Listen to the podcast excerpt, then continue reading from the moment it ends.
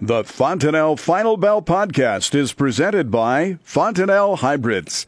The solutions you need, the relationships you trust.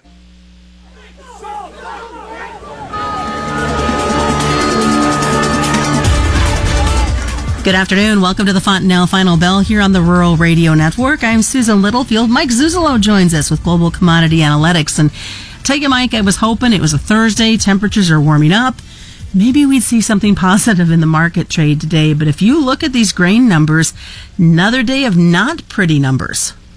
No, it was another day where the uh, trade was pulling your fingernails out with pliers. There's no question around it there, Susan. I, I think I guess I don't want to sound too upbeat, but I think overall the negative trade news has hit the markets. I mean, I think this is where we almost knew that we needed dry weather to stay on the side of the bull and to help offset President Trump's policies if they would ever become a reality. And now we are hearing from pretty concrete people in Washington that in the case of China, we are going to see some type of uh, tariff instituted, whether it's 50 billion or whether it's a little over or a little under. We don't know yet, but I think you do now know that these trade issues and the fact that by the time we got to the early part of June and the first week of this month, the market really saw a breakdown, um, and it saw the breakdown in the NAFTA and it saw the breakdown in the U.S.-China negotiations. And then when it flipped over to the holiday weekend and the weekend after that, two big weekends for rainfall. We got the rainfall, and I think the trade said, okay, let's unwind everything. Let's take ourselves back to where we started and close to where we started from the end of 2017. And that's kind of where we're at right now on the Bloomberg uh, grain index, the commodity index that shows just the grains in the Bloomberg we're about 2% higher than where we closed at the end of December of 2017 now after having rallied about 8 to 13%, depending on what grain or agriculture index you look at. I'm not super negative here at this point, Susan. I think we fully priced in what uh, the, the trade expectation is now going to be because of these uh, trade barriers that could go up but it could remain sloppy, and I say that especially because the dollar rally we saw today. Before we started the final bell, you made a very profound statement to the point, and I had I had to write it down. That was to the point when trade would say, "We have problems with trade," and it just seems like we have finally reached that point within the market trade.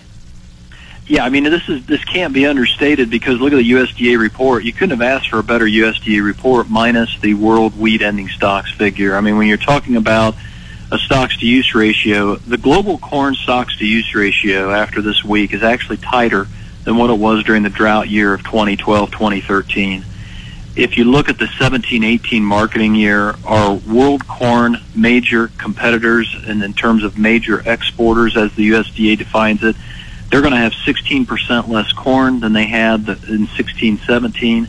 And in wheat, they're going to have 3% less. So we're coming in as kind of the king of the demand hill, um, king of the supply side hill when it comes to being able to feed the, the livestock in this world compared to what we've seen the last five years. And that USDA report was looked at, traded for about two and a half hours, and then we went right back to trading the weather and the outside markets, meaning the trade. And I think this is where the dollar comes into play more and more. And I, if you haven't gotten a trial in a while or haven't ever gotten a trial uh, from the new website and the videos that I post up there, it'd be worth your while to do that because I posted a video over the weekend explaining the dollar and how it, you know, is totally integrated into uh, some of what we're talking about here on this final bell. And the point is, is the dollar had a range of 168 points today from low to high. It had the biggest one-day move since January 11th of 2017. It essentially tested a one-month low, and now after today's close, it is up against the 2018 high, the 2017 high, and the 2016 high. It's essentially getting back up towards a three-year high after today's close, and I think this goes back to the idea that along with the Federal Reserve coming in yesterday and adding an interest rate hike for this calendar year, the, the, the European Central Bank came in and said, we're going to stop QE, but we're not going to do it very fast. And then you have this safe haven buying, I think, in the dollar as well because of these trade fears. This is what's turning this market so low and what's causing so many clients and subscribers to call in and say, when are they going to let off the pressure here? You know, and I, am glad you brought up that newsletter because it is chock full of information, chart information, but something that's very easy for somebody to, to be able to look at because you give such strong analytic backup to what they see in the charts for them to be able to fully understand what's going on. And it really does lay out the picture about how the dollar and the feds and these commodities are all coming together right now at this point in the trade. Yeah, and when you look at the soybeans in particular, there's a lot of good university data out there that would suggest that we're going to lose about a third of our exports if this barrier really hits.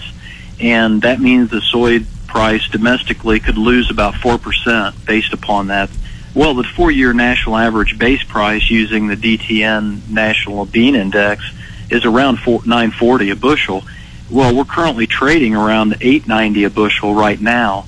And so you're literally down five and a half, almost six percent from your four-year average. So I would say you've done your job. You've rationed your supply. In other words, instead of rationing demand, you've rationed your supply by taking the prices down to encourage new demand. And so I think the beginning of the healing process is underway.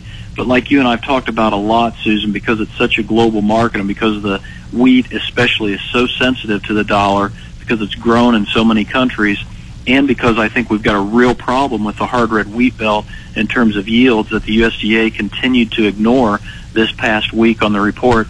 I think your low comes first in the hard red wheat and then quickly followed by the soy meal complex because your crush margins are back up to a dollar sixty a bushel.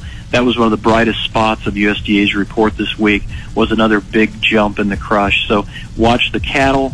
Stick around. We're going to talk more about short covering potentials in just a moment. It's the Fontanelle Final Bell on the Rural Radio Network. Welcome back to the Fontanelle Final Bell here on the Rural Radio Network. I'm Susan Littlefield as Mike Zuzolo joins us with Global Commodity Analytics. And as we were headed to break, you were talking about um, some short covering, some things that we need to keep an eye on here in the next couple of weeks. Yeah, and I think the biggest thing is the, the cattle, the meal, and the hard red wheat. I would also say, Susan, at this stage of the game, the question could be asked, well, why aren't the hogs going lower with the soybeans and the grains? And I think it's simply put because – the Mexican government gave us a get out of jail card for free when it comes to the import tariff being proposed and then about four hours later turning around and saying, but we can still take your pork. And I think this is a, an important um, uh, fundamental factor that helps clear up some of the muddiness in the waters is why are some of these commodities going down and some aren't. I would also suggest that after the Federal Reserve meeting yesterday, they bumped up the, the growth in the United States, they bumped up the inflation, they did tack on another interest rate hike, a fourth one for 2018. And while all these things are probably dollar friendly in the short term, they're also very supportive of the idea that we have strong enough growth that the Fed is willing to take interest rates uh, higher, and we've got higher inflation and higher growth. These are all supportive features in the medium term for the commodity markets. And so when I boil it down to what you and I talk about is are we better off this year than last year in supply and demand? Yes, I think we are, especially global supply and demand. Our stocks to use ratios in wheat in this new crop year versus last year are going to be down about 1%. Corn's going to be down about 4%. Beans are going to be down about 2.5%. You add, you add to that the fact that we've got a better inflationary outlook than we had a year ago today. I think this is why I'm looking for the lows instead of further downside. We look at these livestock, I mean, triple digit losses in the cattle, in the feeder cattle, and the hogs, except for the nearbys. So some frustration moving in for these livestock producers. Yeah, you're starting to feel the effects, I think, of that stronger dollar. And here's an interesting take on the cattle market, and this is something we talked about in the in the seminars this winter up in Nebraska and all around the country. Is these NAFTA negotiations? It was reported middle part of the trading session. They're going to be back on with Canada. The idea being we get an agreement by summer. We don't know when in the summer, but we get an agreement by summer. Well, that gets you to thinking Canada is the number one or number six uh, beef exporter in the world um, they export about 60% of their red meat to the United States. They they export over 75% of their beef to the United States.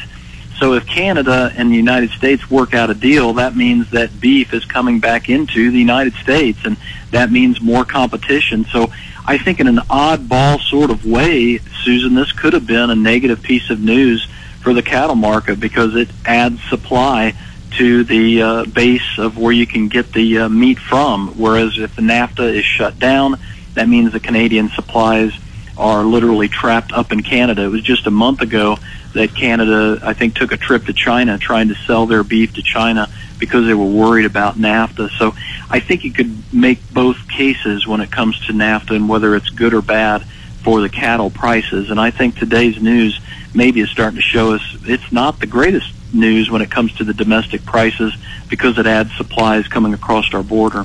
Had a couple different interesting conversations in regards to, to North Korea and the discussions that have been going on with our president. And two different folks, one is a commodity, one is a producer. Both of them said the same thing that they want McDonald's, which means they're going to need beef. And so there is the potential, both of them felt, for some increase in beef. Yeah, I, I think that's I think that's exactly right, and I think you also can open up if you get these North Korean agreements uh, to the satisfaction of Japan and South Korea, especially South Korea. You've got a brand new trade agreement sitting on the table, ready to be signed in South Korea and the United between South Korea and the United States. I found it very interesting. It's interesting you bring this up. That's why you're such a good interviewer. But uh, the Pompeo dialogue this afternoon between Pompeo and the big uh, Chinese delegate that he was talking to supposedly about North Korea. Well, they brought up the link between the foreign policy of the United States and China and the trade negotiations, and he said, I stressed how important to, it is for President Trump to rectify the situation in the trade. And here they are talking about the North Korean agreement. So these things are dynamically linked, and I think that's one of the newer elements to this market because of President Trump winning the presidency uh, in 16, and it's one of the newer, fresher parts of the fundamentals that we're starting to get more used to. And I think again that plays out mostly in the currency markets, and so that's why currencies have always been a big player in terms of my price discovery and saying overvalue and undervalue for certain commodities. And it really is more so even now. And as you mentioned, here only positive light in the entire trade today was the nearby hogs. Because of the cash index. I, I am a seller or hedger here, though, Susan, because I really do think you want to get profit locked in. Best way for folks to reach out, find out more about the newsletter, and talk to you after the market closes, Mike? Get on the website and sign up, register for a trial, globalanalytics.biz, or call me toll free after the market closes, 866 471 2588. And don't forget to ask uh, and let me know that you're a, a, a Rural Radio Network listener. That is the Fontanelle Final Bell right here on the Rural Radio Network.